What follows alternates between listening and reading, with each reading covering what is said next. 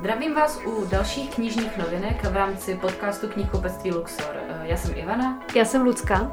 A dneska si tady budeme povídat o knížkách, které v poslední době vyšly a nebo v následujících dnech budou vycházet.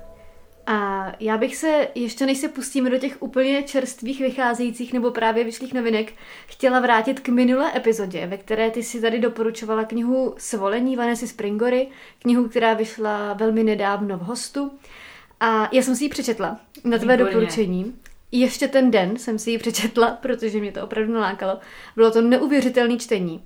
Eh, Je to tedy, abych to připomněla, příběh autobiografický, který napsala ředitelka francouzského eh, nakladatelství Gilliard, Gilliard eh, o svém příběhu, kdy jí bylo 13 let a navázala vztah s 50-letým spisovatelem. Ten vztah se skutečně děl a je šokující, neuvěřitelně šokující, ale ona popisuje nejenom ten vztah, ale i to, jak vlastně se mohlo stát, že k tomu došlo.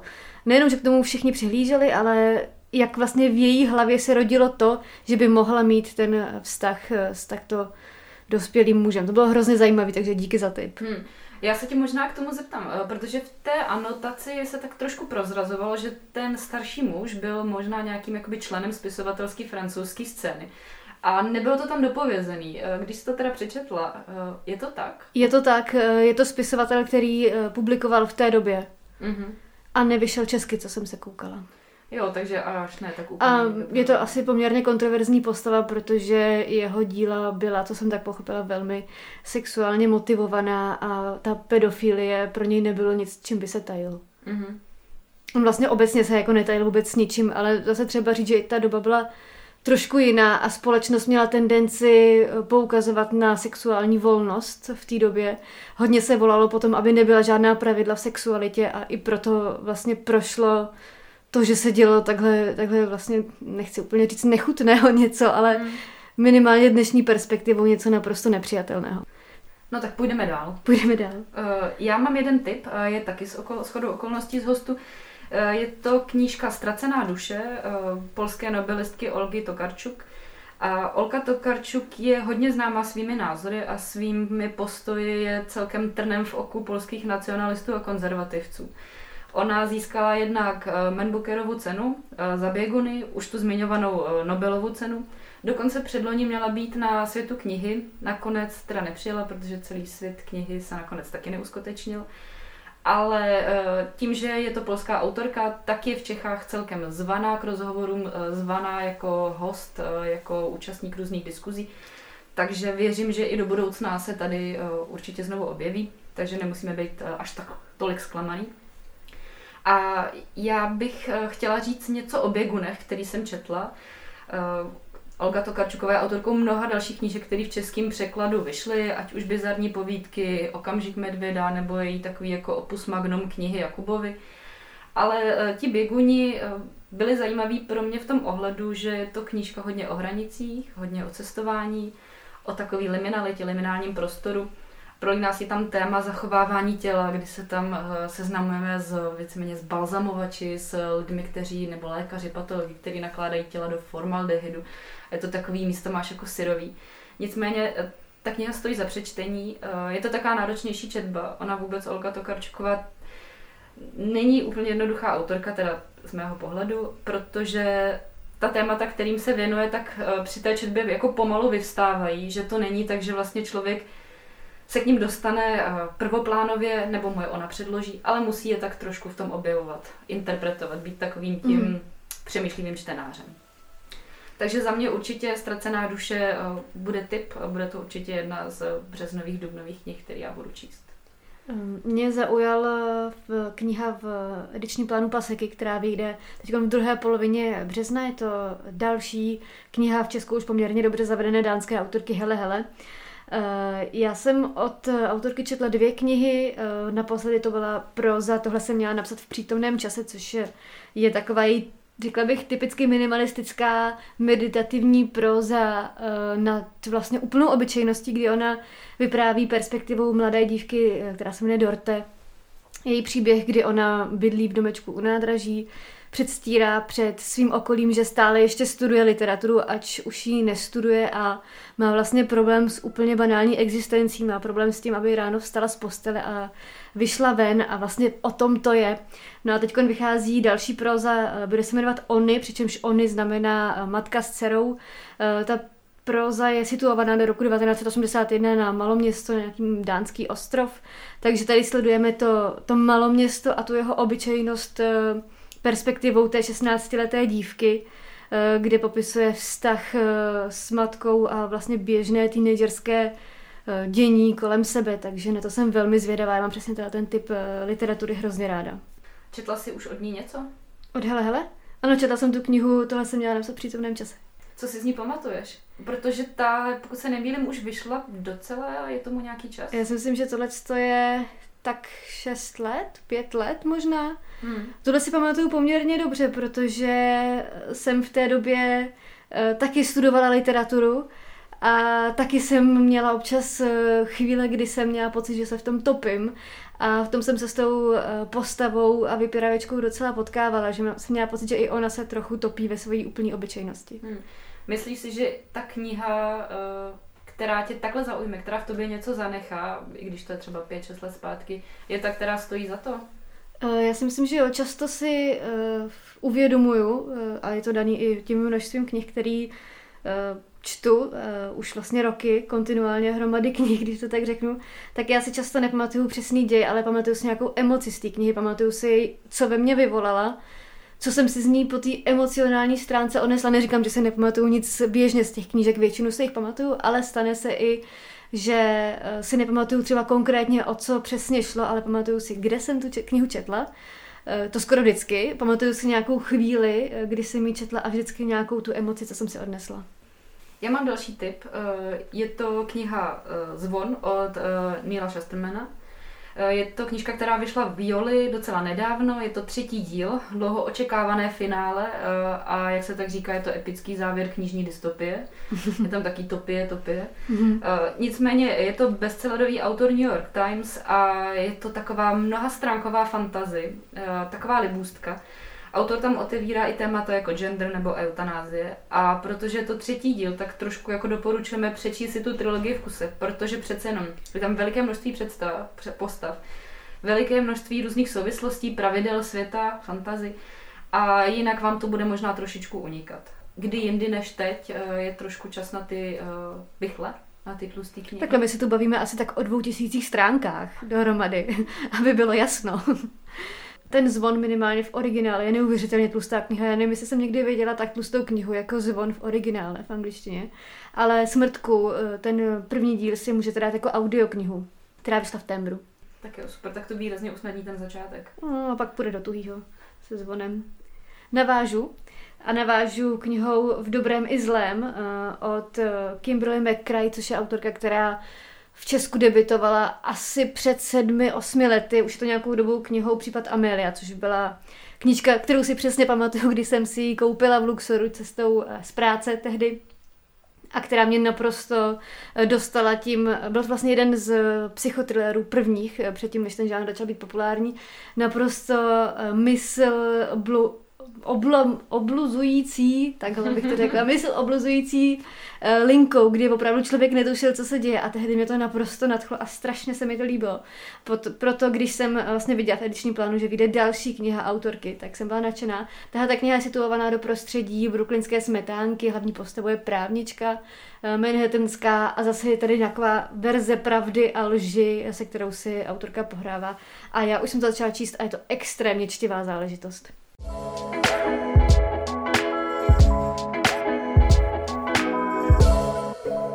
Já navážu trošku z jiného, jiného soudku. Eh, je to kniha Vědomí a realita, která nedávno vyšla ve Vyšehradě. Je to z edice rozhovorů a je to Daniela Drtinová, která rozmluvá s Jiřím Horáčkem, eh, který je neurobiologem.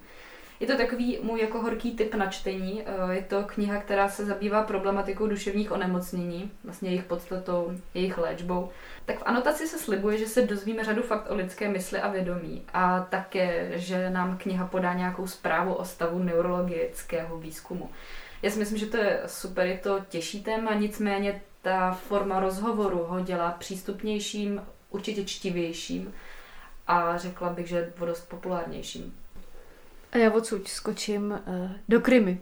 Aha. A to k druhé knize eh, Davida Urbana, českého prozaika, který debitoval uh, loni v létě knihou Tři opice, což byla sbírka povídek, který byl mimořádný, skvělý, čtivý, promyšlený.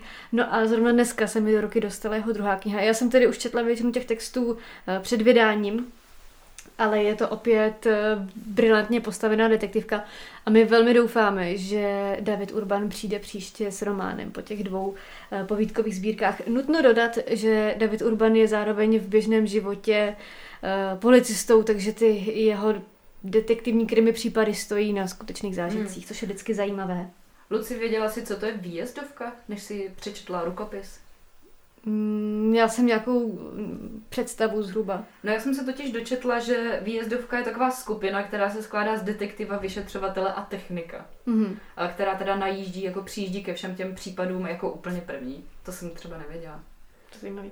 Nicméně musím říct, k té knižce bych ráda dodala, že já jsem výjezdovku zatím nečetla, chystám se na ní, ale z toho, co jsem už o ní slyšela i od redaktorů a tak, tak mi připadá, že to je taková uh, česká detektivka, jako kriminálka, trošku se to vrací k nějaké jako té tradici, trošku vlastně jako odstupuje od těch thrillerů, možná v nějaké takové jako hodně uh, syrovosti nebo uh, jako krvavosti a myslím si, že by to mohlo docela dobře připomínat i krimi Jiřího Březiny jak bylo Polednice nebo mm. Splanutí, který si myslím, že byly velice povedený.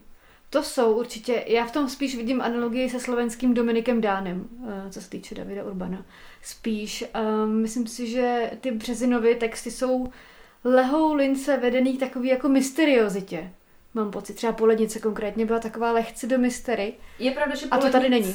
ano, to vzplanutí to už tolik takový nebylo, to bych řekla, že asi bude se tomuhle žánru blížit víc. Hmm. Nicméně myslím si, že taková tradice toho českého krimi těch detektivek je fajn a určitě hmm, příjemný. Hmm, určitě no. Příjemná alternativa k thrillerům.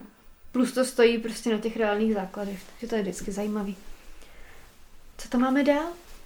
Eh, dál tady máme Civilizaci, eh, která vyšla v Argu. Je to kniha Lorana Bineta, který už se proslavil eh, knihami H, nebo jak to číst, protože ten název Každopádně, eh, kniha s titulem H a potom taky sedmá funkce jazyka, eh, která získala mnoho ocenění. Stejně jako titul Civilizace. Eh, já jsem knihu nečetla, přiznám se rovnou bez mučení, já se na to ani příliš nechystám. Přesto si myslím, že je to skvělý tip na čtení, protože je řada, řada čtenářů, které, které tohle téma ocení. Jsou to alternativní dějiny světa. V anotaci se dočtete Indiáni versus konkvistadoři a co by se mohlo stát, eh, a možná chybělo jenom málo, protože kdyby prý indiáni měli koně, kolo a ty správné protilátky, eh, možná by se ubránili a možná bychom museli dějiny přepisovat. Eh, pro mě je tohle náročné jako pro to docenění těch vlastně románů týkající se alternativních dějin je pro mě i to, že jako, abyste docenili tu alternativu, tak opravdu dobře musíte znát. A dobře, opravdu dobře se musíte cítit v kramflecích o tom, které jsou ty pravé dějiny, jako ty skutečné, které se opravdu odehrály. Abyste pochopili si, vtip. Abyste pochopili vtip a celou zápletku a není to úplně jednoduchý, takový čtení pro fanšmekry, řekla bych. Ano. To je zase navázání v mém případě, protože v mých poznámkách je zápisník abstinentky. Mm-hmm. Což je takový, dejme tomu, druhý díl zápisníku alkoholičky, který napsala Michala Duvková, který za něj, která za něj eh, získala magnézii literu za blok roku, tedy ještě před vydáním. A je to vlastně, jsou to texty mladé ženy, která se ehm, která spadla do alkoholismu, která se snaží svými texty detabuizovat ženský alkoholismus, popisuje, jaké to je eh, být alkoholička a zároveň být manželkou a matkou, ne, že by byla jen manželkou a matkou, ale eh, vlastně popisuje to z pohledu těch dvou rolí a toho, jak v nich obstála.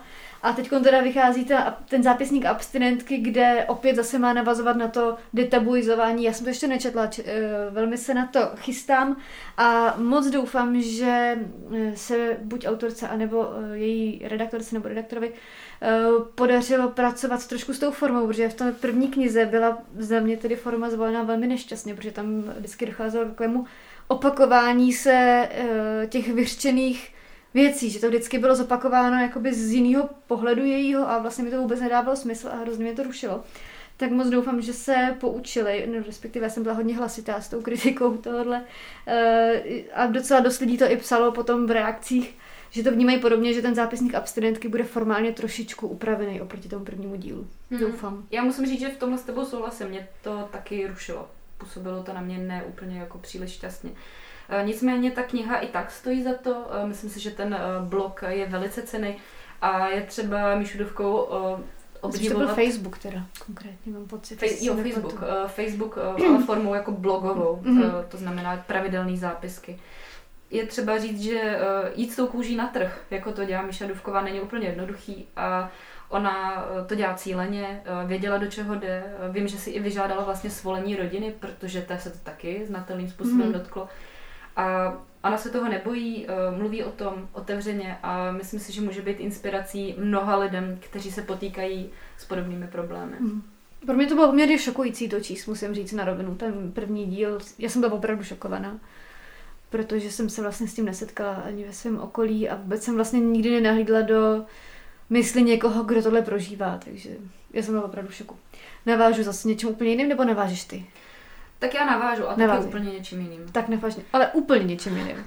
Já ti to splním a bude to něco úplně jiného. Jo? Děkuji. Uh, bude to uh, kniha Život bez sítí, uh, Off-Grid Life, která vyšla nedávno v Gradě.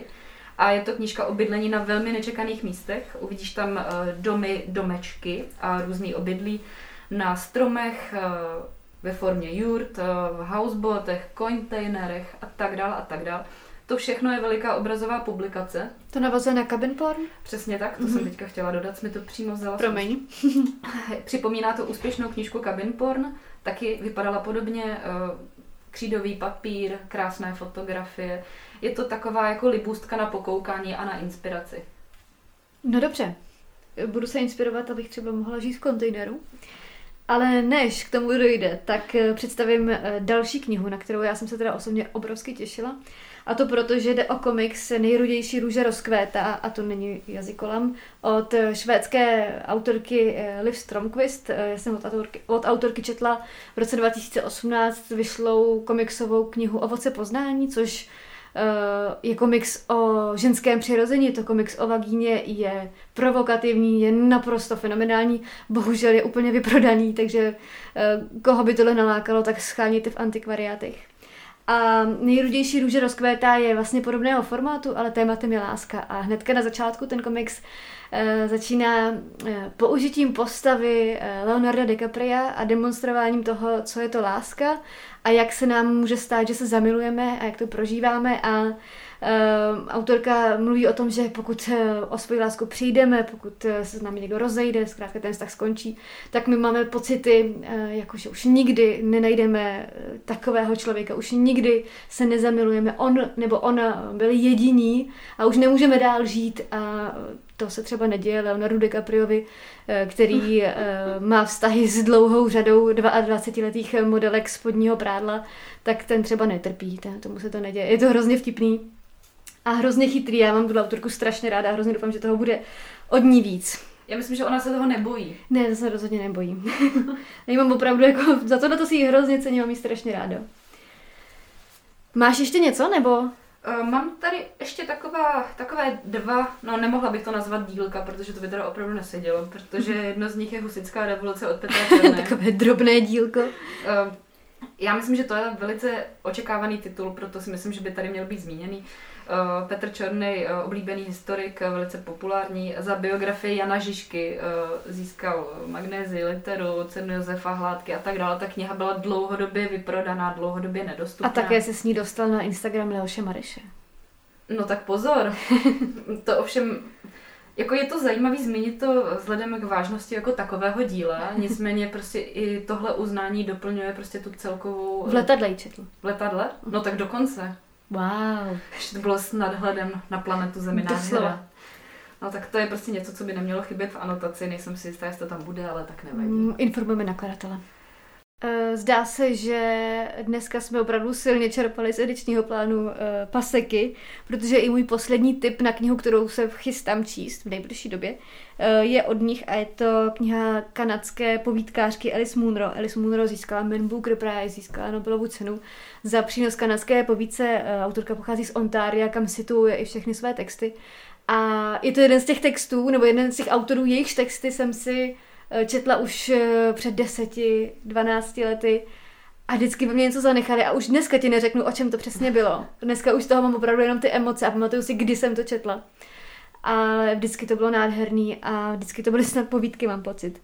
Nicméně hezký, že si Alice Monroe zůstala věrná. Velmi věrná, ano. Takže se chystám i na její úplně nejnovější knihu a moc vám ji taky doporučuji a stejně tak i její předchozí knihy.